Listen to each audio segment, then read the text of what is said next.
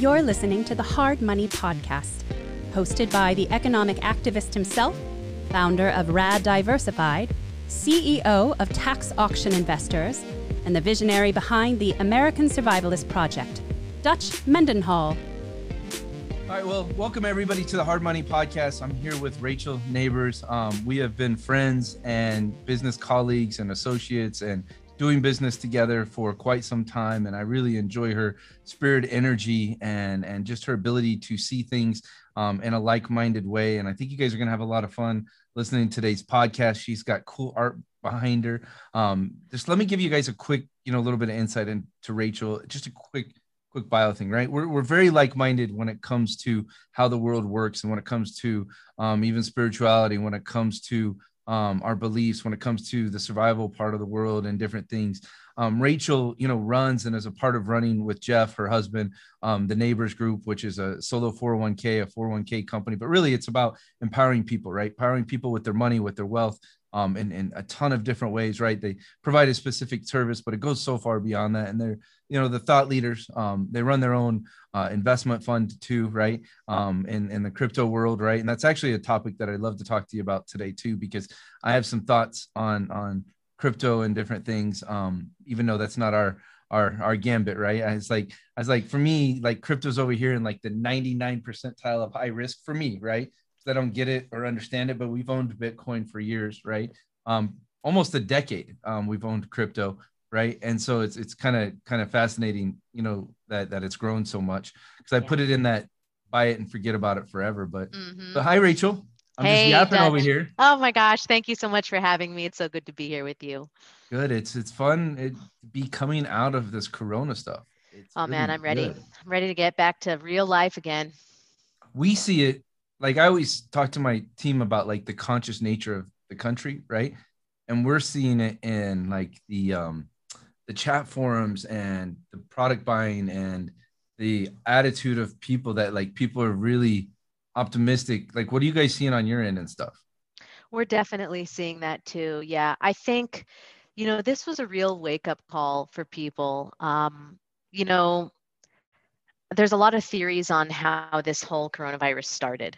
And could it be from a lab? Could it be something that just its time had come because pandemics do happen to, you know, the global population every hundred years or so? Did, did I don't know. Biden came out about that today. No. Yeah, he came out and made a statement. He said, uh, he said, I want it investigated.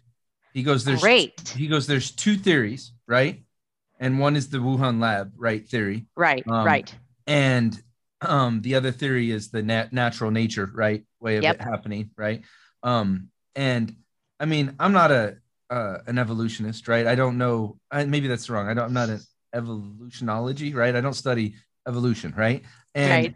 and uh but in my small knowledge of evolution it doesn't happen overnight.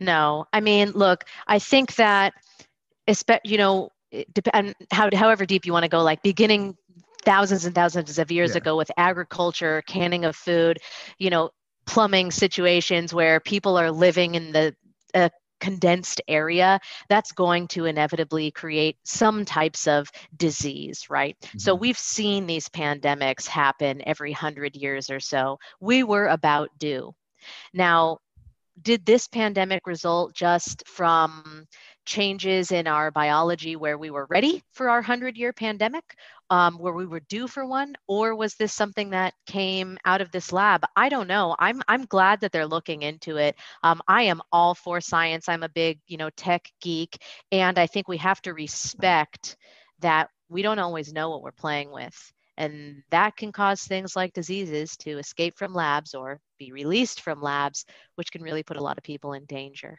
I mean, how scary is if something actually was released from a lab that it was corona, we should actually be thankful, right? Compared to what 100%. could be released. Because there's 100%. so many so many things that are even worse yeah. Absolutely. And i mean we're, we're you you you really hit the nail on the head there. I think that we are so lucky that in 2021 we haven't had massive biological warfare at this point. We're lucky that that's just sort of a gentleman's agreement through you know nations around the world or whatever. So if this was a testing ground for that or something that went awry again i don't know um, but I think that we actually uh, escaped relatively unscathed for having gone through this, you know, massive global pandemic.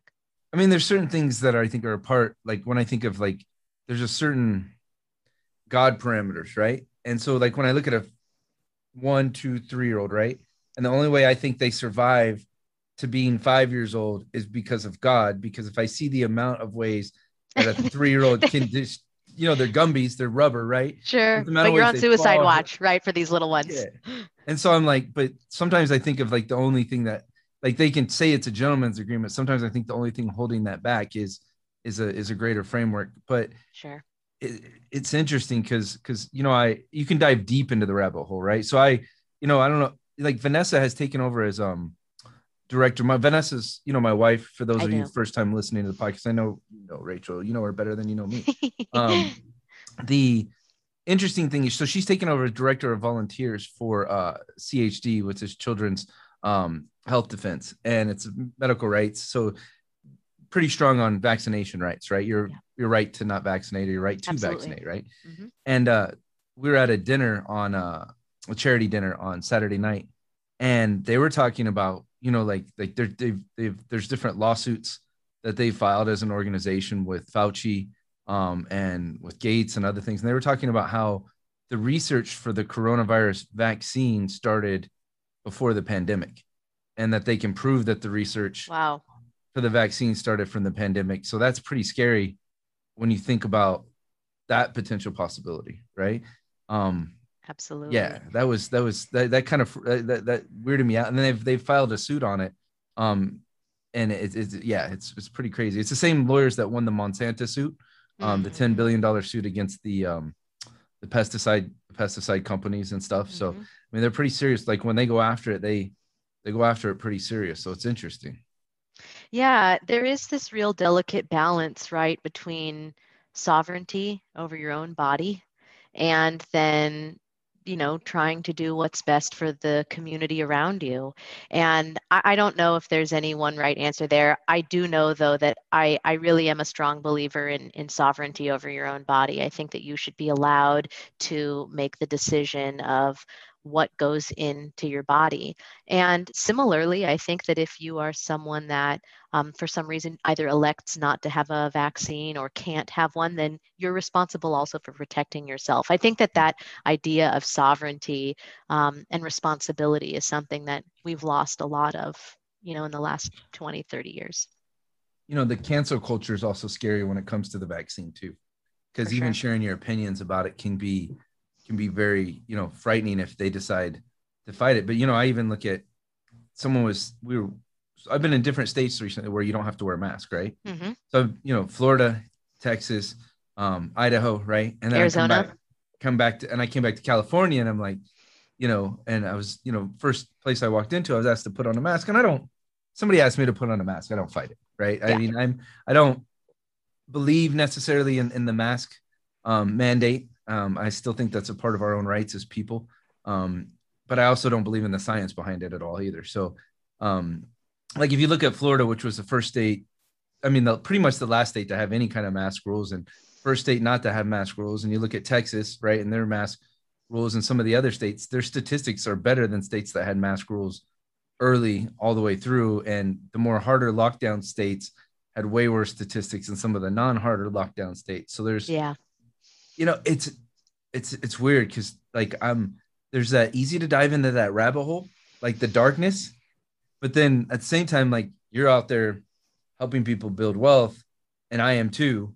Like that that balance game between dreams and future and the dark scary like how do you how do you deal with that even with yourself you know as even uh, you know as a business owner as a wife as sure. a mom like everything well and i also think you know you bring up a really interesting point and i think it it is about picking your battles, right? You mm-hmm. know, if I am going into a store and they say that they prefer that I wear a mask, that's not a battle i feel like i have to you know die on that on that hill. If that's what that business owner or first of all if it's a private business and that's their right to ask me to wear a mask. I, I completely believe in in um, the private businesses to be able to say you don't have to wear a mask you do need to wear a mask. So if a private business says hey this is the decision that we've made i'm happy to adhere to that if i want to pay with my vote with my dollars in that store. That's not a hill that i need to die on. But i also think that you know as a business owner an entrepreneur you know an investor my mental energy I want to free up my mental energy for other decisions, for other things that are going to be, you know, maybe more important to me in that moment than just putting on a mask to go into a grocery store or something like that. So, you know, it's different for each person what their what their um, again, it's back to that sovereignty and personal responsibility, what each person really is standing for. And and for me, I just I have other stuff that that I'm focused on so if you tell me to put on a mask in your store and it's your your business, then hey, I'll put it on, no problem. Yeah, me too. Same way. I I will tell you though, I also draw the line when people um go to like like a high and mighty, like they want to like they want to go past a polite request, right? Um sure. And when they go to like a uh, an ugly place with it, right? And then then and then I'll then then I'll probably I'll still put on my mask, right? But then I'll draw the line like like kind of checking that line like like this is not you don't need to go further than this. There's not there's well and know, i think we both know that that request really isn't about you dutch. Yeah. That's about them right? That's mm-hmm. about an, an insecurity or a pain that they're carrying and they need somebody else to be in that insecurity or pain with them. So you know i just i try i fail right? I'm a human being but i try to have compassion for that mm-hmm. person in that moment and going wow this is a really broken person or really someone who's really hurting. That's why they're taking that you know vicious stand or really needing me to get onto their team for that minute or whatever it is. That's not about me. That's about them. And sometimes they're they need something to fight for right? Like they have something in their life like they need a cause right? And they haven't been given or they haven't found a more worthy cause or a stronger cause, right? And so they need a cause. And I mean that part of it you can have that's understanding for sure, right? But yeah, that's too bad because there's a lot of great stuff to fight for out there. A lot of lot of great stuff. Um, I think for me, when it comes to me personally, I can like it is what it is, right? But when I see it with my kids, like if we're or I see it with my wife, right? Like we were at Zion National Park um last week, and uh, a park ranger said to us, uh, young woman, right? we have our, our dog, she's a service dog. And she said, Can I pet your dog? And we're like, excuse me. Vanessa was like, sure. And and and the lady's like, well, then that's not a service dog. If if I can pet her, she's not a service dog. and and you can't get on our shuttles if it's not a service dog because we don't allow dogs on our shuttles, right? And like she like baited and then she went for it. And I was just like, like then every hair on the and I'm like, oh, standing over here and I hear it over here, and I'm just like, and then I just started in started in like like you're you're a terrible person to go about it that way, and you need to walk yeah. away from me and my family, and yeah. you need to go get a supervisor. Um, yeah, that's not and, fair. And then, but I didn't I didn't pursue her down to her supervisor, and even though you could, but I didn't I don't chase it any further. But yeah, it's it's a weird it's weird. I mean, it's good it it's good in the sense that there's enough people that have enough passion to do something about it. If it could be redirected, like if you could redirect cancel culture in the right in the right path, it could be kind of an amazing an amazing feat, right? If it could be redirected, correct? because a lot of people just hate on cancel culture, or they say I hate cancel culture, or cancel culture sucks, or here's what's wrong with it, right? But they don't talk about like the good part of it is that people are extremely passionate and they're willing to do something. Like how much mm-hmm. apathy have we seen in the world where people aren't willing to do anything? Absolutely. I mean, I think that you're you're so right about those those pendulums. For a long time, there was a lot of apathy, and people didn't care about anything. And now they care so strongly about something that, you know, in the grand scheme of things, probably shouldn't matter that much.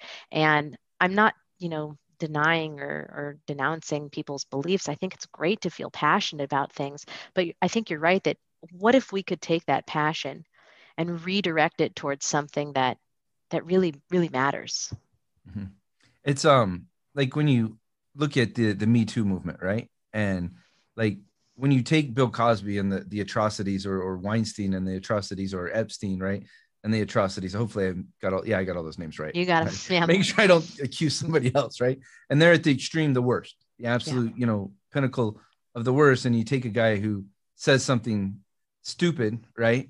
And you put them in the same category like those are two very different like whole like it's a slippery this slope. category you belong life in prison right? Yeah. This category you need to be educated and you need to improve as a person right? But you don't need your life destroyed right? It's they're kind of like they're, they're they're different they're different worlds but obviously this person has to be willing right to see to see to see that that shift or change. But i was well there's listening an there's an art of discernment right? There's Mhm. an art of discernment. It's it's the same type of person that says um oh, i bought a real estate i bought a property once sucked the tenant was terrible had to evict them never investing in real estate again. That's just it's really short-sighted and i think that it lacks a lot of discernment. And so i think that that's probably what's happening here too. You know you're talking about extremes of people some that are truly heinous and horrible and then others that there's there is a, a chance to you know rehabilitate or teach that person a different way and we're painting them with the same broad brush. And that lacks discernment and i think that that really cuts off our ability to really you know heal or rehabilitate or teach people because you're treating them all as the same and they just aren't Yeah. I mean, some people, just for anybody out there who needs a deeper insight into discernment, right? Um, you know, it's it's knowing the difference, you know, between when to choose, right? Like we use it in the Serenity Prayer in my house, right? So with like my son, he has a very difficult. My older son has a very difficult time of letting go of things, and so you know, discernment is helping him know the difference between things he can control and things he cannot control, and that, so he has the discernment, right, to know to know the difference be- between those two things, and I think that's that's huge when you're thinking about like where the world is and the things that we're doing, um, because because people don't use enough discernment. But that's also where cancel culture comes more in the youth than it does in any. Because as you're younger, you have less discernment, right? As you get older, Yeah. there seems to be, you know, I would have liked to have think in my 20s I had great discernment, but I really didn't, right? same And I'm sure 20 years from now I'll have a Oh, lot better so dumb. discernment than now. So, yeah um, so what was one of the dumbest things you ever did in your life since you said you were so dumb? oh man um I got I got Buddy over here. He started laughing. He's like, I can't believe Dutch asked that question. so we can you always, know we can always delete it if yeah I. I didn't think that this was dumb at the time but now looking back on it i think it was pretty short-sighted so you know i was going to college when um, uh, bush jr was the president and that was after september 11th and when we were going into um, iraq um, even though later it was discovered there was no weapons of mass destruction. And i totally did one of those 1960s-esque protests where in college where like it was just a bunch of college kids laying on the ground symbolizing like dead bodies or something like that.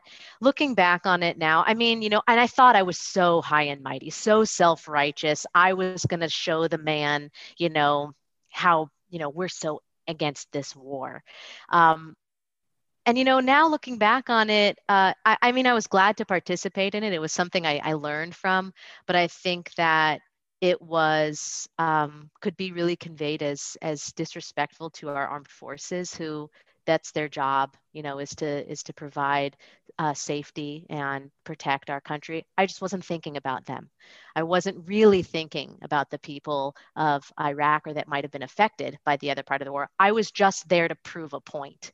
So i think that that speaks to what you were talking about with the discernment. I just i had this much you know for those of you that are listening and not and not watching it i have just my you know thumb and forefinger an inch apart i had this much you know wisdom on what i thought i was accomplishing. And it was really it was all about me. I was proving a point to the man rather than you know really learning how can i make my voice heard in a meaningful way? How can i be looking at all sides of this issue? Even then to to decide what my opinion was i only was interested in confirmation bias. I was only interested in you know hearing the side that would further promote my agenda right? What i was trying to prove rather than hearing all sides or, or learning who might be affected other than just my own opinion. It's interesting. You know, now you're still an activist, though, right? It's just a very different type of activism. sure. Like it doesn't stop.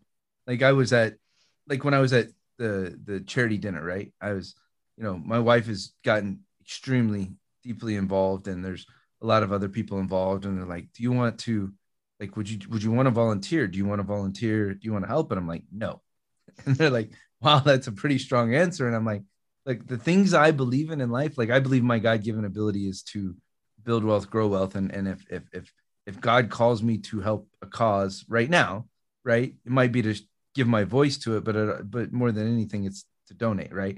To yeah. invest, you know, and, and give money to to important causes and those kind of things, right? And that's just where I am, right, in sure. my life and different things. But it was it's it's interesting because because you know we don't stop being activists, no. right? Um, but it's it's like activism changes or it shifts over the years in, in different ways. Like I don't know that I could ever be a like Ben Shapiro's like an example of someone who's a constant activist, right? Or yeah.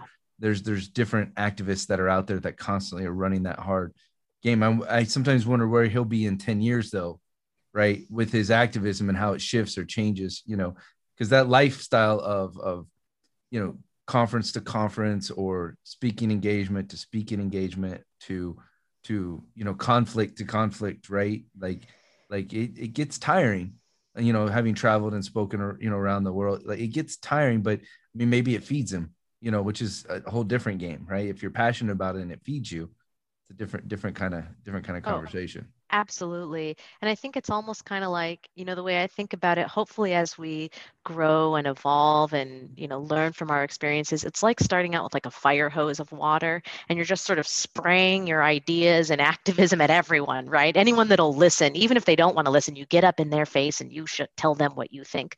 But then hopefully as we, you know, grow and learn from our experiences, our failures, our our our successes, we can hone that activism so that it's really you know going after causes and and beliefs that that are tr- really near and dear to us. You know i think back you know we were talking about doing things that when we were younger i think back then i didn't really know. I, I, didn't really know what was truly important to me. Everything was important to me. I was you know 20 years old. I was just uh, ready to give my opinion on everything.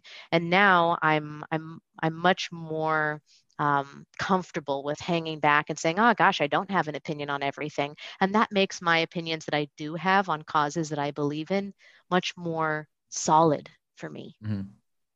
It's it's interesting, you know, as the world shifts and as we shift and as we change and different things, right? Like our beliefs, they become stronger. But I also say that there's things for me over the years, right, that have shifted, right? And and so like my continuing beliefs shifting right i think there was the indoctrination i had growing up right and there's the indoctrination i had growing up and then there's the life experiences where i didn't pay attention to really like my political beliefs or different things. i just focused on my life right sure. and then as i got older now i start to there's like new there's a new set of beliefs that emerge over the years like the core beliefs of like how you treat people how you handle people how you deal with people what people are, right, and stuff. A lot of those things have, have never really changed for me, right, and how yeah. I you know work at things and and what I believe in doing doing for other people. But my beliefs on what the world is has changed a lot. So I had a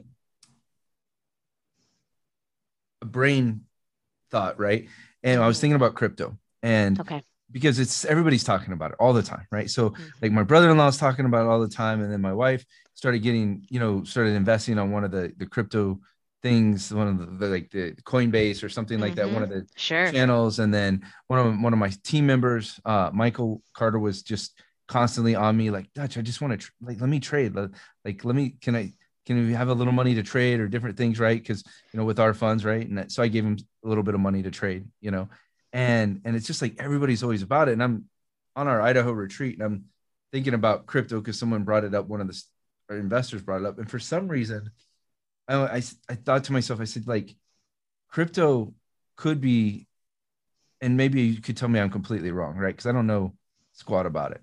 But could, could crypto be the like the devaluation of the dollar, like the value of the wa- dollar as a worldwide currency, right? The value of the dollar in markets and the value of the dollar even here in the United States, right? Could crypto taking over as a world currency, right, or as a one world currency, could it take away from the value of the dollar in the world.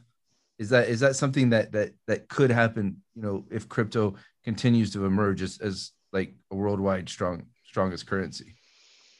Yeah well there's a lot of layers to what you were just proposing. So um, you know the us dollar as the global reserve currency it's you know your podcast is hard money and the us dollar is not hard money anymore It's not. Um, mm-hmm. Um, it's easy money. It's also known as fiat money, and fiat comes from the Latin word of you know nothing. So what mm-hmm. that means is the U.S. dollar is really backed by nothing. And since August of 1971, when President Nixon closed the gold window, which meant that you could no longer trade a dollar for its equivalent in gold. Right? You, the United States um, dollar used to be backed by gold, and that was part of the reason why it was you know going to be the global reserve currency it was sound money.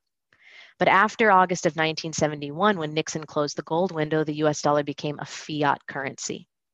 And you know fiat currencies typically have um, about a 40 to 75 maybe 100 year lifespan before they fail. Fiat currencies have a 100% failure rate historically and this year, and we live in faster times than ever. Correct. And mm-hmm. this year, the US dollar as a fiat currency turns 50 years old. And the purchasing power, there's all kinds of graphs that I'm sure your team can pull up and things for the show notes that show that the purchasing power of the dollar has really just fallen off of a cliff since it lost its gold backing. So there's a lot of layers to this question, right? You know, the US dollar right now as a global reserve currency, I think that there's a lot of people that are starting to question how much longer it can remain the basis of the of the global reserve currency. And there's a lot of arguments that it that it might not make it. Now the question becomes will it be another country's currency? Will the yuan for example replace the dollar as the global reserve currency or will there be something different? Um, you know, many economists believe that, um, and you know, specifically our founder and my husband Jeff Neighbors has often said, the first country that ties their currency to Bitcoin will become the world's reserve currency or become the world's soundest currency. And because Bitcoin has innate scarcity built into it, right? That's one of the tenets of sound money. It needs to have a limited supply, which Bitcoin has. So if there's a country that ties their currency to Bitcoin, I think that could fairly immediately um, be this the world's soundest or strongest. I'd want to buy some bitcoins the day before they did that, though. Yeah, right. Well, you know, we don't know what day that might happen, so the the the thought is to get some Bitcoin into your portfolio now. You know, in in preparation of of that potentially happening in the future. But um, I think you know th- the issue is Dutch that that moving from soft soft money or easy money that we have now back to hard money it, it's going to be painful. It's going to be painful for people. We've lived in inflationary fiat currency times for a long time. There's generations of people throughout the world. I mean, I'm going to be 39 in July. I've only ever known the US dollar as a fiat currency. So moving back to a hard money, it's going to be, I think, a difficult tra- transition for people. But I think if there's a way to do it with minimal, you know, bloodshed or you know avoiding an extinction level event for our our um, humanity, then I think it it has to happen at some point because I I don't think that the path that we're on right now is sustainable. I was just thinking like there's an old poster we have on the wall here for for hard money. I'll, try and show it to you, right? Yeah, let me see. It's, it's over there. For, yeah. Hard money. Yeah. Right. I love that. When Dreams const- don't work unless what does that say? Dreams don't work unless you do. Yes, I love it and that's like when we first had a concept for hard money um, a long time ago when we um, were putting together a trailer for a for a TV show and different things, right? And so mm-hmm. that's when that poster was created. But I'm thinking like the future, the next hard money poster is going to need digital currency in there, not just dollars, right? And different things. Absolutely. So I was like, so with that said, if you go like down that trail, right? If as countries, if the world goes to digital currency, right? Do countries start to lose some of their individual sovereignty, right? Or is that part of the push? If you said that the world, the World Bank, right, is is is behind that conspiracy theory of a one world government, right? Does the push to cryptocurrency kind of a part of that, you know, a part of that that does it back those arguments? I guess is it maybe it is or maybe it's not. I don't know. Is it does you it know, push down that path?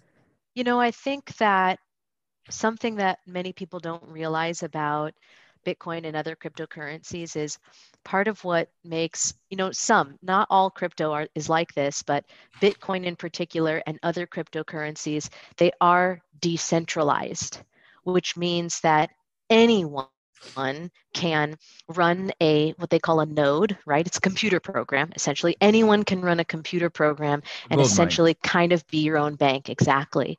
So we have the opposite right now where right now we have we even say it it's a central bank. You know this is a centralized uh, organization in the United States, that's the Federal Reserve, they are the arbiters of monetary policy. You know, they're the ones deciding how much money to print, how much money is going to be in circulation. With something like Bitcoin and other, not all, but other cryptocurrencies, part of what adds to their value is an innate scarcity or a limited supply and a decentralization. There's no single point of failure. If, for example, China's mining rigs go offline, which a lot of people were recently freaked out about, guess what? China is not the only people in the world mining Bitcoin. There's thousands and thousands of other miners all around the world. So that decentralized nature, I think, spreads out that risk and that control. It becomes a truly free market where if you know there was a, a one world government that was trying to create one one world currency if they allow it to be something like a cryptocurrency on a blockchain and even if they said everyone has to start using this everyone has to buy it well it would be really easy to get onto that blockchain and then trade that into Bitcoin or trade that into another cryptocurrency. I think at this point, we've had so much institutional adoption, hedge funds, pension funds, you know, public companies putting things like Bitcoin into their corporate treasury. The toothpaste is out of the tube at this point. So I do think that some sort of a digital currency is inevitable. It's we live in a digital world, you know, it's 2021. We're on a computer, you and I right now, having this discussion through the internet. So a digital currency, I don't think is necessarily something to be feared. It just means that the dollar is going online and maybe it's time for that to happen anyway. As a crypto noob, right? I'm a crypto noob, right? And um, I mean, I understand money. I understand acceleration of money. I understand how to make money, right? And those kind of things. But as a as a crypto noob, right? The thoughts that come to mind, right, is one, like if there was a hard changeover, right? I would have to think with any hard changeover in life, there's chaos, right? And so the chaos, and within chaos, there's fraud, right? And I'm not talking about the fraud of like Joe Schmo, right? Trying to defraud Bitcoin because we're past that already, you know, like the guy on the street trying to create his own you know different things. Like i i mean i maybe you tell me i'm wrong. Are, are we past that? I think we are. Yeah I, I think that we're past that at this point you know um, bitcoin the the the what they call the genesis block the sort of the first bitcoins that were mined came out in january of 2009 um, there's developers that are constantly working on the bitcoin blockchain um, people trying to hack it people patching fixes. Um, i think that you know at this point any sort of funny business or double accounting is is a is a tiny tiny tiny possibility. My um, fear and, would and we have to look at the dollar. It already happens with with with the dollar with unlimited yeah, money people, printing. Yeah you're right. And but they also and they also people do uh you know they they fake print dollars too right? So they uh counterfeit yeah do counterfeit dollars sure. um i'm more my mind is more thinking like what about like state state actors right like china as an example right um if we have a dark, you know, force in against American culture to Americans, right? China's one of them, Russia's one of them, right? And and to a lot of Americans and the Cold War, I think that we are in that that exists, you know, with those countries, right? China buys a massive amount of U.S. real estate, right? And if you're not in the real estate world, you wouldn't see that, but they buy a ton of real estate in the U.S., right? They have a lot of businesses they own, a lot of companies they own, tremendous strong stock positions inside the US, right? And I know there's a billion people, but there's also a lot of an extraordinary amount of money has left China that is in every country in the world, not just the United States, right? And so to me, they weren't a wealthy, super rich country 20 years ago. Maybe they started on that path 10 years ago, but now you would look at them and you would say they're they're a fairly wealthy country, total GDP, total, you know, different things, and and they privatize some things, and then they're state-run businesses and different things. So I'm more concerned of like fraud from places like that, right? If we have a one world currency, let's say it's Bitcoin, right? I'm more of concerned like can they operate in a way as as a state actor, right? When they have, you know, the smartest minds in the world working because they can force them to in communism, right? Working to hack a system or hack currency. Because I kind of think they're already trying to hack currency worldwide. They're trying to hack, you know, those some of those things. So I don't know. What do you what do you think? Well, if there was if there was a you know China released digital currency, then yeah, that could that would I think certainly be a concern that some people mm-hmm. would have. Um, I don't necessarily think that that's a concern with Bitcoin itself because Bitcoin has now been around for 11 years, going on 12 years, right? 2009.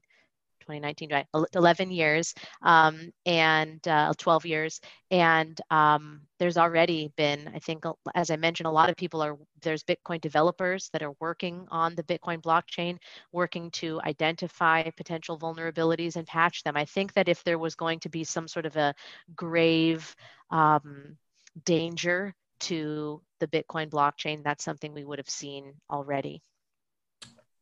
And but what if you know right right now you can exchange currency on Bitcoin, right? Fairly easily, any currency, you know. And a country like China though can produce and create its own money, right?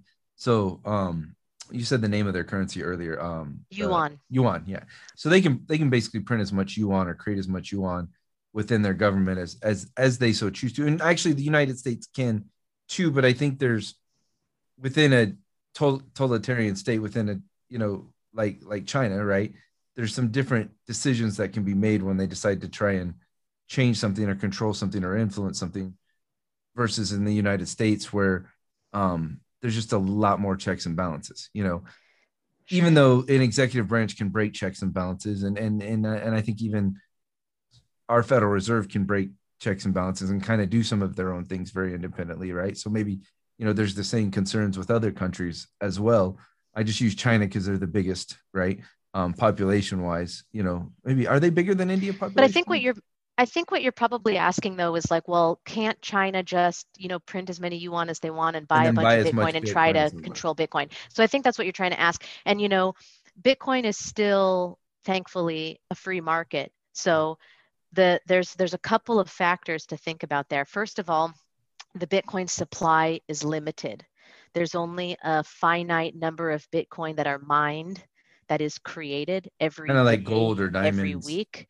Yeah, it's actually even more of a controlled structure than that because you know with gold, for example, um, there are some that believe that we can mine asteroids in space and find huge caches of gold, which would then plummet the price of gold on Earth because the whole supply and demand would be thrown out of whack.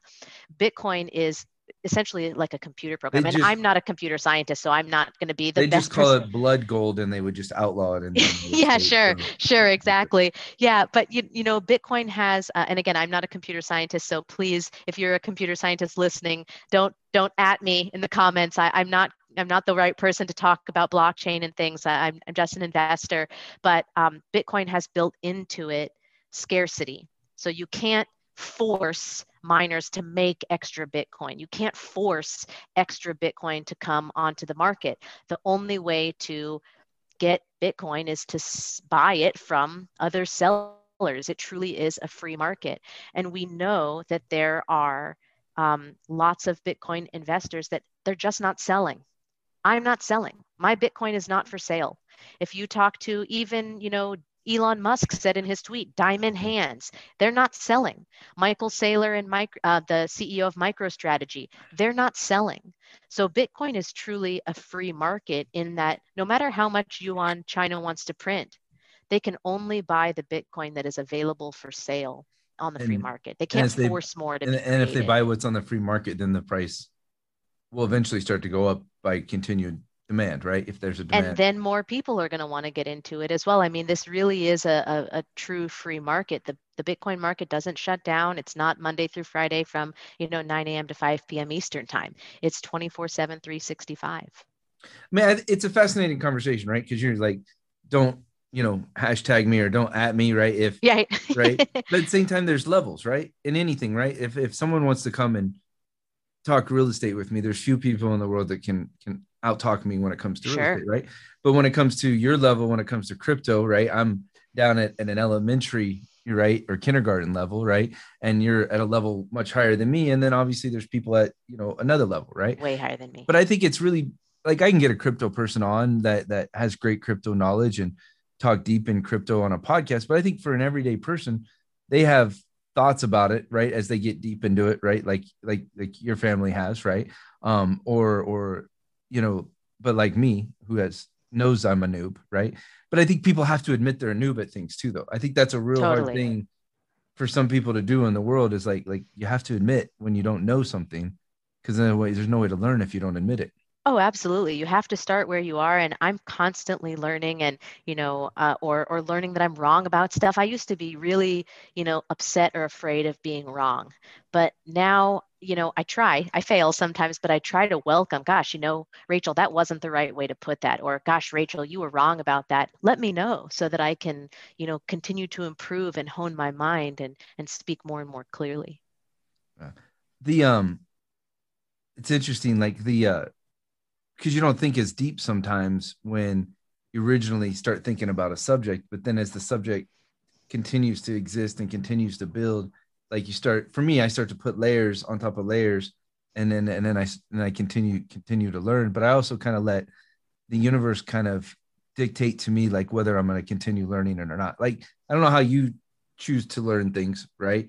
But for me, like I if the universe keeps telling me to learn about something, it keeps putting something in front of me, then like I decide I'm gonna start to dive deeper into that topic. It's like real estate. A lot of people don't know this about me, but I really try to get away from real estate, like as hard as I really? could. Like I really didn't want to do real estate because um, my parents were like these failed addicts, serial real estate entrepreneurs, mm-hmm. right? And you know, um, I mean, a lot of people know the story. My parents have been dead for for for a long time. And dad died when I was 18, and my mom shortly mm-hmm. after. I'm sorry. And but there are these serial failed entrepreneur addicts, real estate entrepreneurs, right? And so like for me, my whole mindset was like, I don't want to do real estate. And I don't want to be an entrepreneur. That was like the entire like as I was growing up, like I'm gonna get a job, I'm gonna do corporate America, I'm gonna work my way up the ladder, I'm gonna have steady security, safety, security, right? Mm-hmm. And and I have not, you know, had a job since I was in my 20s. and and it's interesting because because I fought like heck to get my brother out of corporate America, right, to come on board and work with us. And he did, you know, 20 years of corporate America. And when we were growing up, he was never going to do mm. corporate. He was never going, he was always going to be the entrepreneur. Amazing. And how did you see yourself when you were growing up? Oh man. So um did you ever read that book, Rich Dad, Poor Dad? Uh-huh. Mm-hmm. Kiyosaki. Mm-hmm. So love my parents, great people, two poor dads. My, you know, I'm the only kid in my family that does not have a master's degree.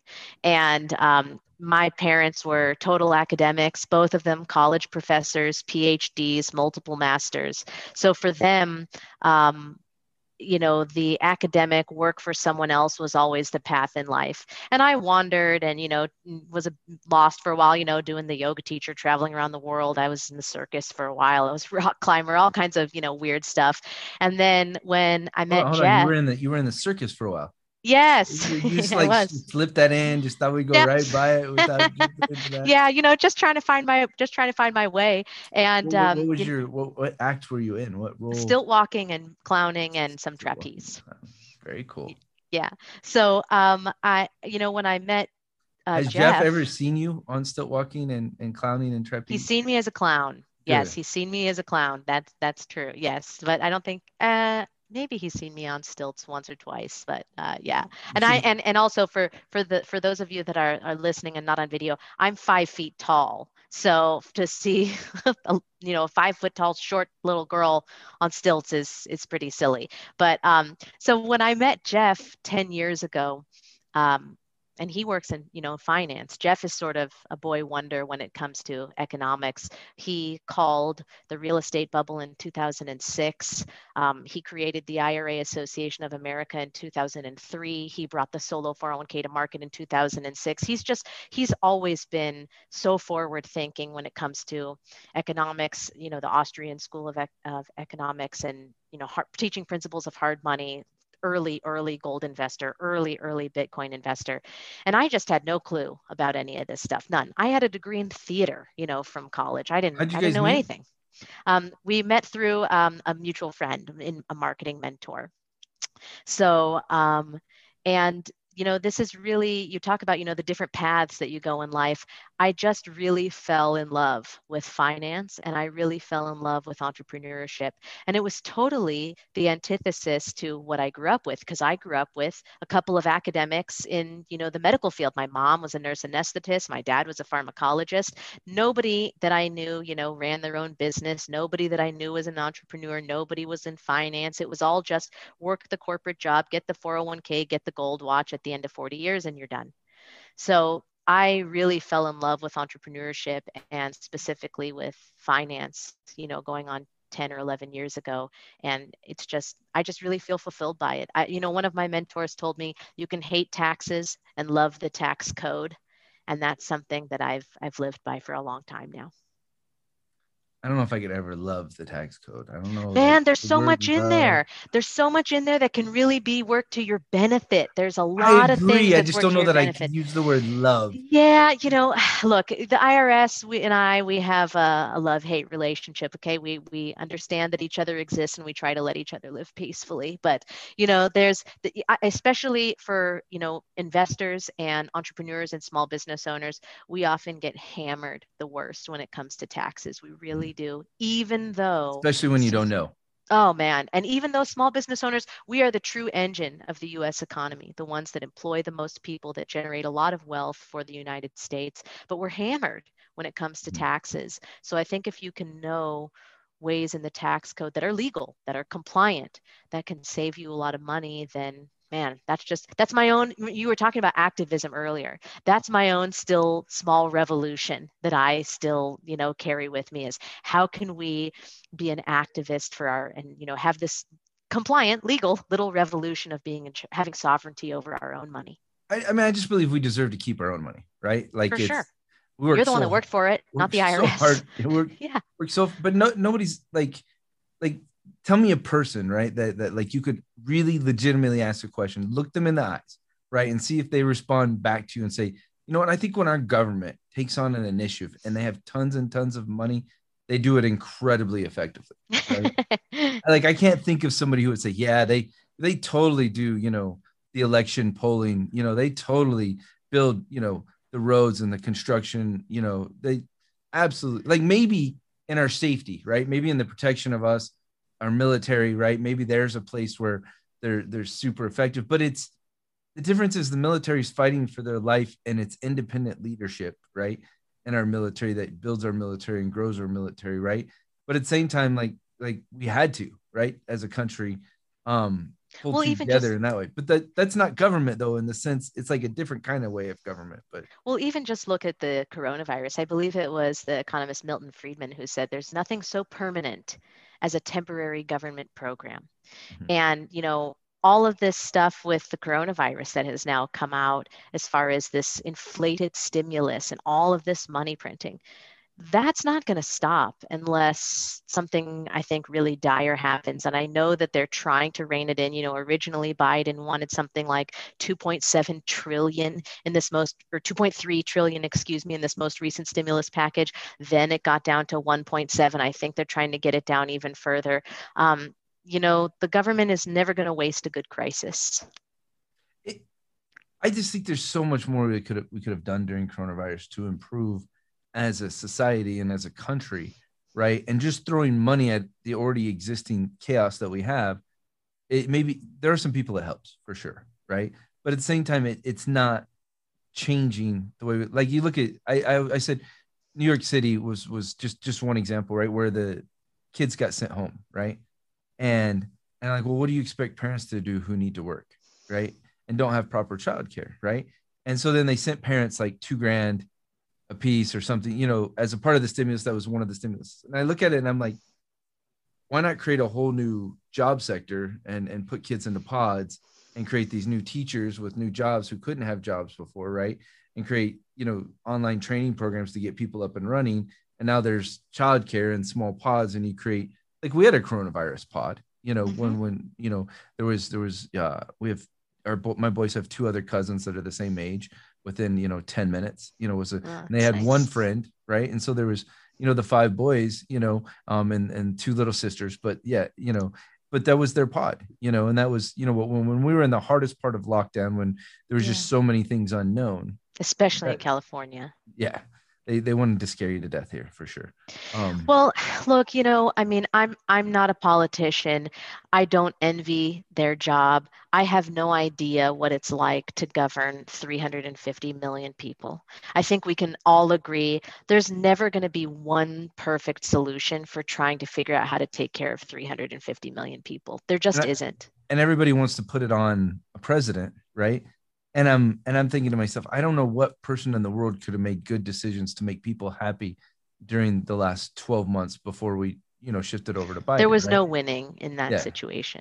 And I'm, I'm not being for or against what Trump did during coronavirus, right? What I'm saying is like I don't know any human being who could have made the right decisions through that process because you have 50 governors all with their own suddenly their own sovereign countries, right? Right. which we haven't had in a very long time, by the way, right. in the United States. I mean, when was the last time that governors had real power? Not in my lifetime. I mean, I actually thought it was incredible. No, I think I thought actually thought it was incredible, you know, to see some of the states being able to make some of their own decisions. You know, like like I just said, there is no perfect solution for trying to govern 350 million people. It's just it's so much. It's so much that I think that, you know, you were talking about um, activism and volunteering and giving back in your local community that is a, such a great place to start starting in your own community starting in your own town in your own city in your own state. You can find i think that your voice is really heard whereas i think that if you're trying to you know talk to the federal government you're often just yelling into the void.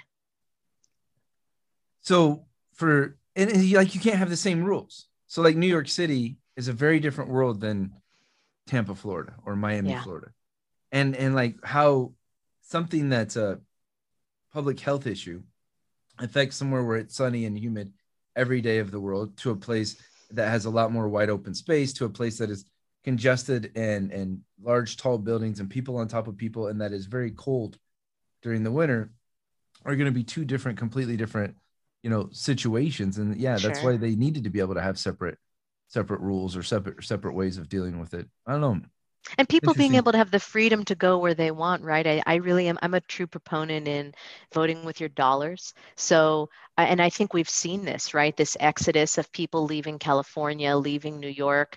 There was so many really powerful shifts that happened um, with this pandemic. I think it really you know kicked our butts into the digital age. Working from home or giving people the ability to work from home some days a week is is fabulous. We have all the tools to do it now. And you know our team um, at neighbors group has been virtual for a really long time. Many of our team has been virtual since 2010 2011 2012 that's Which been normal for people us. people can live wherever they want.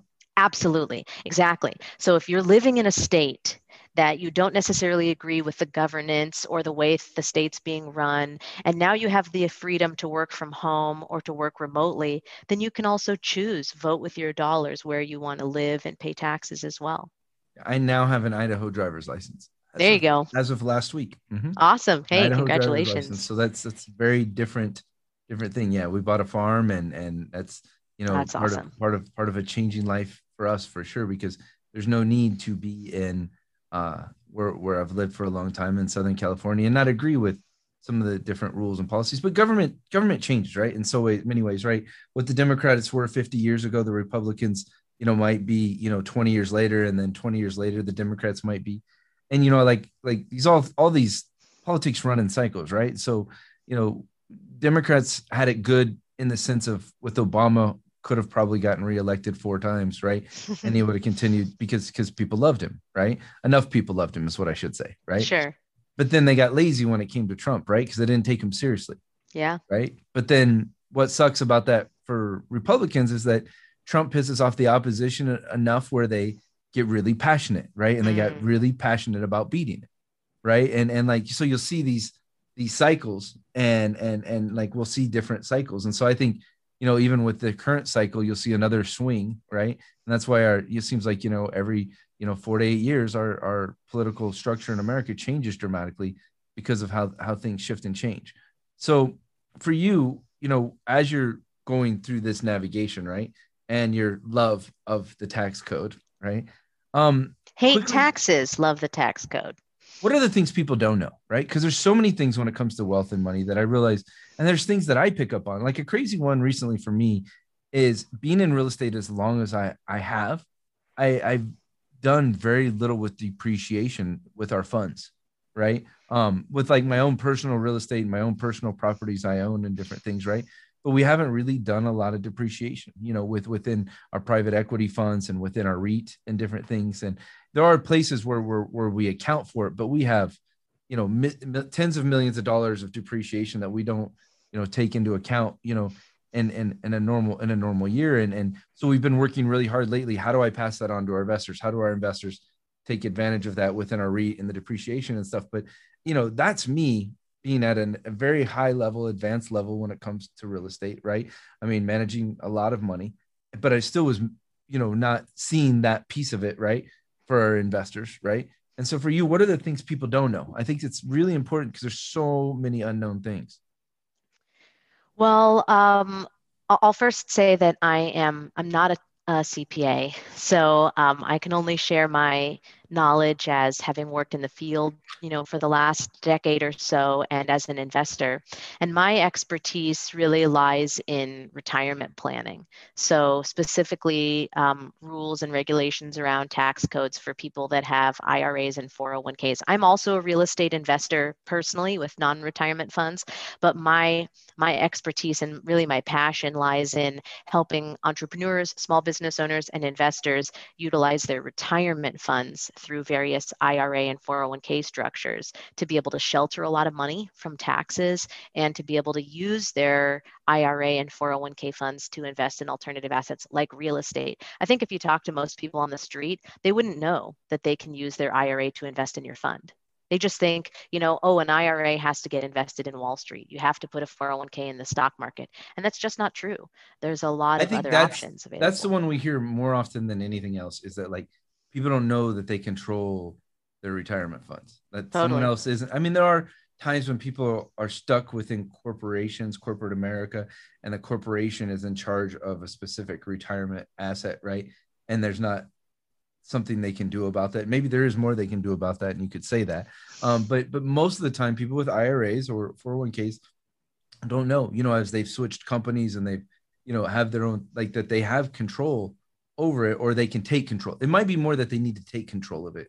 Is that how you would put it or Yeah, definitely. I think that's a great way to put it. I think that for for most people, you know, you know, we were talking about like the pod for the boys and stuff, you know, education is something that I think most people are on autopilot with. They just take what's given to them. And there's a lot that you can do, especially now with access to the internet. There's a lot you can do to create your own education. And financial education is something, I mean, I don't know about you, but in school, I was never taught that real estate or tax liens or tax deeds was even an option for me as an investor. We were literally given a newspaper, told, you know, in 11th grade, you know, econ class or something, we're given a newspaper, told to choose, you know, circle three stocks, and we would follow those stocks for the next 30 days. And that's what you learn about investing in high school but there's so much more to that so i it's think a lot if, more than i learned about um, investing in high school we didn't, you know, even uh, get that Oh man! Even know the stock market was even mentioned when I was in high school. You know, I'm not much older than you. I'm only like two years older than you. There's just there's so you much. I went to that, a better school than me.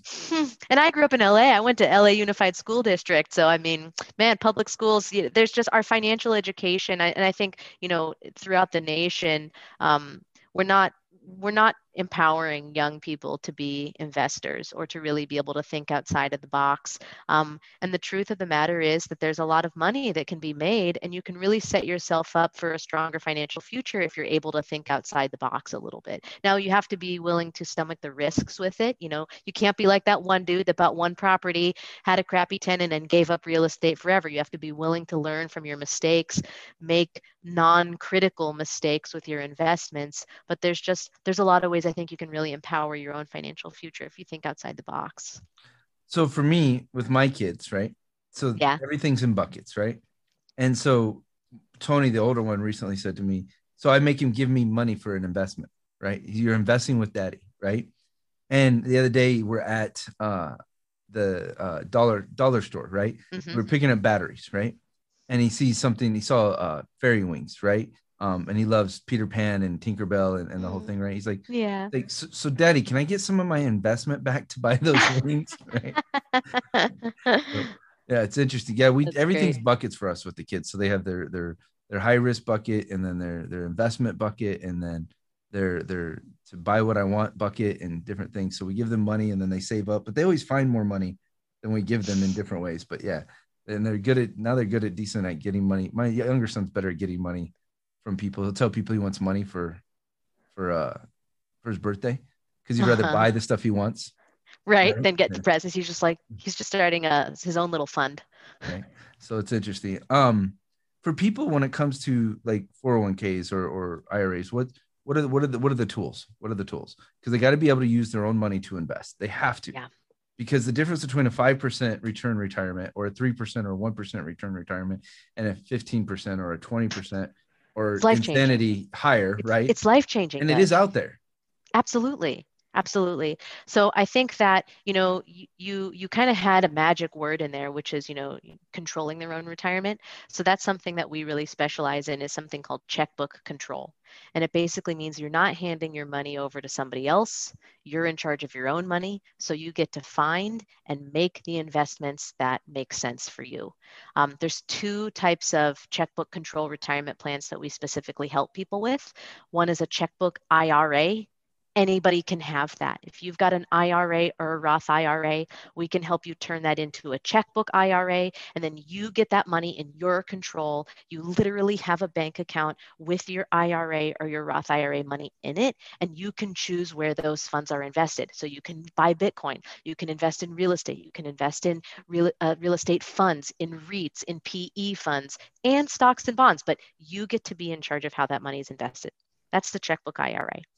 Then there's something called a solo 401k, and that's for small business owners. And the reason why I bring that up is I think, especially now after coronavirus, more people are striking out on their own and doing their own thing as a small business owner. And this, you know, when I was growing up, a small business owner meant like you had your own shop, right? You had a store or you had employees or something like that. But in 2021, being a small business owner can mean you're driving Uber, you're driving Lyft, you're doing virtual assistant stuff online and getting 1099, you're a hairdresser, you're a blogger, you got an Amazon store. All that means you're a small business owner. And then you can do something like a solo 401k and get access to those same checkbook control investments like getting into real estate and tax liens and deeds and stuff like that. Cool. What do you think that for people that as they're investing, right, are the biggest things they should look out for danger wise? Because I see like give you your own control, right? Now you're in control to make it or control it to screw yourself. To ruin everything. Yeah. yeah. Yeah. I think that finding mentorship is really important. So, you know, you want to be diligent about what you're investing in. Don't just give your money away to people. Look at the results that they have and see if those people have the results that you want to emulate. Um, it's not just about Googling how to invest in real estate. You know, it's finding someone like you, Dutch, that does a lot with education, that teaches people, that guides them in from the finish line, that can say, like, here's where I've been and here's the results that I've gotten, that can back that up with numbers. I think that that is really important. Education. Um, you don't have to go slow per se, but you don't want to rush into things, especially if you're a new investor. And I think it's also really important to understand where your risk tolerance is, because a lot of people haven't really thought about this. So, um, you know, for all that I say and love about Bitcoin, I tend to be a very conservative investor. Um, for a really, really long time, I was really heavy into gold because I just wanted to be like Scrooge McDuck and sit on a pile of gold coins and never have to worry about, you know, asset values going down. I didn't want to have to deal with any volatility. I just had a picture of you on stilts in a clown suit swimming through Scrooge McDuck big pile of yes, coins. swimming through so. the gold vault, gold coins vault. Yeah, just like Scrooge McDuck. Nose He was my yeah, totally. He was my uh, you know, who I emulated growing up. But you know, over the years, uh, I've become more comfortable with taking a bit more risk and something. I mean, Bitcoin is kind of the opposite spectrum, right, of gold. It's extremely volatile. We just showed uh, had a you know a week ago. I'm not sure when the podcast will go out, but in mid-May we had a 30% crash in a day that is unheard of, really, in real estate, in gold, in, in stocks, bonds, in any other asset class. A 30% crash in a day would be like totally unheard of. And it actually is not uncommon in Bitcoin. It happens. We get these spectacular crashes. It might go up 20% the next day. Exactly, exactly. So I think that if you're a new investor, the really the two big things to do are education you know find someone that a mentor or um, someone that you feel comfortable emulating their results verify they have the results that you want but you know find someone who can guide you in from the finish line and understand your risk tolerance. Know what you feel comfortable with. If you are uh, more risk averse, you're more conservative, then the amount you should put into Bitcoin is smaller, it's tinier. If you are maybe younger or have a, a more aggressive risk profile, you know you got 20, 30, 40 years of earning ahead of you. Well, maybe you're going to be willing to take a bit more risk than the person that's 50, 60, 70 years old. Know thyself and know where you are when it comes to risk. Those are my two takeaways for new investors. One of my things is like, I, and this is goes against almost every financial expert, right, that I've ever listened to or wanted to learn from it. Like every almost every single one disagrees with me, right? And I always say, like to people, like if you only have five thousand dollars to invest, right? I say don't invest it in blockchain or or I'm sorry, crypto or real estate or anything, right? I say use the money to expand your ability to earn, right? Mm. And and and and like people like a lot of people will be like, no, they need to start saving 10% and they need to be doing this. So I'm like, so if I save 10% of that 500 bucks, like even if I get a hundred percent return for the next 10 years, 500 bucks isn't going to do anything for me right? This is this is really really really smart. I'm really glad that you're saying this and this kind of dovetails in with what we were talking about earlier about how almost anyone can be a business owner these days. If you look at the most successful people you'll find that the majority of their wealth does not necessarily come from investment earnings, but it comes from business ownership. Um, you know, even if we're looking at these hedge fund managers who have billions and billions of dollars, it's because they are successfully running a business, right? Warren Buffett is running a business, running Berkshire Hathaway. Um, it's it is his investments of course that have made giant returns but it is his active running of that business doing the research in running that business that is creating a lot of wealth and i think that you'll find that with many of the billionaire stories it's their business ownership not just their passive investments that are what really contribute to a lot of their their wealth accumulation and so for me like once you expand your ability to earn now you'll have more money to in, invest. But if all totally. you have is this to in, invest, you've not expanded your ability. And so then you're stuck, right? And now you have a savings account, but you're not expanding your ability to make more money, right? And there's different ways to make more money, right? There are people who climb corporate ladders and, and they continue to make more money, right? Um, you know, we have a, a young person in, in our company, you know, who's who's you know, you know, gonna make a hundred grand this year. And he, you know, six, 12, six months ago, he was making thirty thousand dollars a year, right? But he had goals so and he had cool. matrices. And I'm not talking about a salesperson, right? Because that's that's different when someone does sales and they're able to earn higher incomes, right? I always believe the way if you don't know how to sell, you should learn how to sell. No matter 100%. who you are in the planet, no matter what your job is, like if you want to continue to climb and make more money, you should need to understand people. It's not even about knowing how to sell, it's about knowing what people are and who people are. Right and not all sales are icky. I think a lot of times people think, uh, sales because they really equate it to like the high pressure that icky feeling sales. There's at least sales one programmer or engineer listening right now. I'm like, sure. But hey guys, if you're out there, the ones and zeros people, you know, sales is the exchange of value. It's value for value. So you are delivering value to your customer or your buyer and receiving value back in the form of dollars. So it's about learning value exchange. So that's one for me, right? That's one of mine. Yeah, and then I love it. One of my second, like another one, an easy one, right? If somebody's rushing you, don't do it. Right. Mm-hmm. Anybody who's trying Smart. to speed you up, trying to get you to invest, trying to put a time frame on you, trying to rush you, just just don't do it. Smart. Right? Agreed. Um, and then and then number three, like do real due diligence, right?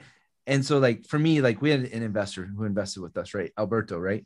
And and and and I like Alberto a lot. He's been investing with us for years, right? But he wanted to come to our offices, right? And I think that's great. To meet him in person is awesome. But meeting me in person or trying to get your read on me as a person is not doing due diligence, right? Like your own gut may lie to you. No matter how good you are, your own gut may lie to you, right? Now, this is, you know, maybe not PC, but like I trust a woman's gut more than I trust my own gut when it comes to no, right? And so there's women in my life, like my business partner Amy or my wife Vanessa, right, that would say, my gut tells me this is wrong and then it's just mm-hmm. wrong and I don't do it. Right. Mm-hmm. Um, I just just accept that. But don't like don't trust your gut. Yes. Trust your gut. No. Right. If your gut's a hardcore no, then it's a no. But don't trust your gut. Yes. Do real due diligence. So Alberto came to our office and, and I love him to death, but he knocked on our neighbors' doors. Right. Um, and so of our business. So the one on the left is a drywall company, and the other one's a kitchen re- remodeling company right to our left and right knocked on their doors and talked to them right and asked questions about us. And yes you can learn something from that right? But real due diligence is on us. It's going on the sec website. It's figuring out who our auditors are and doing a little research on our auditors to make sure you know our auditors are legitimate. And you, you start to see like there's a track record history right? There's 100 year businesses that went out of business right? And so everything there's always risk. You know like lehman and bear stearns you know big part of the crash in 08 or oh, you know, you started in 06, but the crash, you know, happened to Too big to fail, right? But they weren't. Fail, right? Oh, you, I get that. You'd be amazed how many platforms I talk to for our fund. And we're getting to a point now where like platforms are talking to us differently than they were 12 months ago. But 12 months ago, they kept, they would say to me, You're not too big to fail. We can't put you on our platform yet because you're not too big to fail. And I'm thinking mm-hmm. to myself, too big is how people fail in different ways. But yeah, so it's interesting, you know, as you do, but do real due diligence, right? So for like us, how long has a company been in business? Have they ha- owned other companies? Are those other companies still in existence, mm-hmm. right? Are there true licenses? Are there certifications? Are there legitimacy behind what they are as, as a business, right? And, and and you have to be a little bit patient and do a little bit of due diligence, right? And you could even, I mean, no, I know it sounds crazy, but you could even hire someone for 500 bucks or a thousand bucks to do real due diligence. And if you're going to go invest a hundred thousand dollars and you spend 500 bucks to do real legitimate due diligence, now you're not putting it at that kind of risk. Right. And, but yeah. all the time people are like, well, you can borrow money from your neighbor to start a business or, or you can go talk to your, you know, brother to get money to do your first real estate investment and stuff. And I'm not against that kind of thing, but there's a difference between the person who's trying to borrow money from you right? And if you're doing it as a gift, because that's when my if I'm going to loan money to a family member, it's a gift, right? And if it comes back to me, then awesome. If it doesn't come back to me, I'm probably less likely to loan them money a second time, but I'm not going to end the relationship and ruin the relationship, right? So I don't know, just a couple of my thoughts thoughts on yeah, it. I think I mm-hmm. think that that's great. And I mean, you were also just saying, like, as far as the due diligence, do they really have the results? Can they deliver on the results? Do they have the results that you're looking for as an investor? Oh, and I leave people with richest man in Babylon, right? That's that's one of my corner Bible, richest man in Babylon are two of my cornerstones when it comes to money, handling wealth, different things. So um I, I think there's for me, like when I started looking at only invest with people who have a track record and history of success and what you're investing with them in, it's huge. Like I've seen people who have success like over here. Like I'm a successful pool, you know, salesman, and I've made, you know, a hundred thousand. I've put away some money and saved money but now I'm going to go be a cryptocurrency trader. Um, you should give me some money to go tr- play, trade cryptocurrency. I'm kind of like, ah, yeah, let them go do it for a while and have some success before. So, but Definitely. I think Rachel, I think we're kind of at that point. We went, you know, even longer than we expected. Might even have to find something where I was boring and cut me out. oh, it was so great to chat good. with you always. It was fun. It's first time I've gone past an hour and and and had to look at the time and be like, oh, we're we could keep going. We could. We could. I had fun. Um, Thank you. anything else me. like before we jump off that you'd want to share with people? Um, anybody about Nabers specifically? You know, um, you know, we don't do you know the hard selling stuff just like you guys don't. But but feel free to share anything you want. If people are still watching at this point, they really want to hear from you. So feel free to share whatever you want directly. You know about you know you guys' you know business or company or whatever you want. Sure yeah if you'd like to learn a little bit more about you know we talked about the checkbook control the retirement plan specifically. If you want to learn a little bit more you can check out our website at solo401k.com and if you are a real estate investor specifically looking to put your um, retirement funds to work in something like one of dutch's deals or into real estate then we have a special link at solo401k.com slash rad D for Rad Diversified. Very cool. Well, thank you. Appreciate you. Yeah, it's good to see you. Thank you for listening to the Hard Money Podcast with Dutch Mendenhall. Don't forget to visit our website, economicactivist.com. That's www.economicactivist.com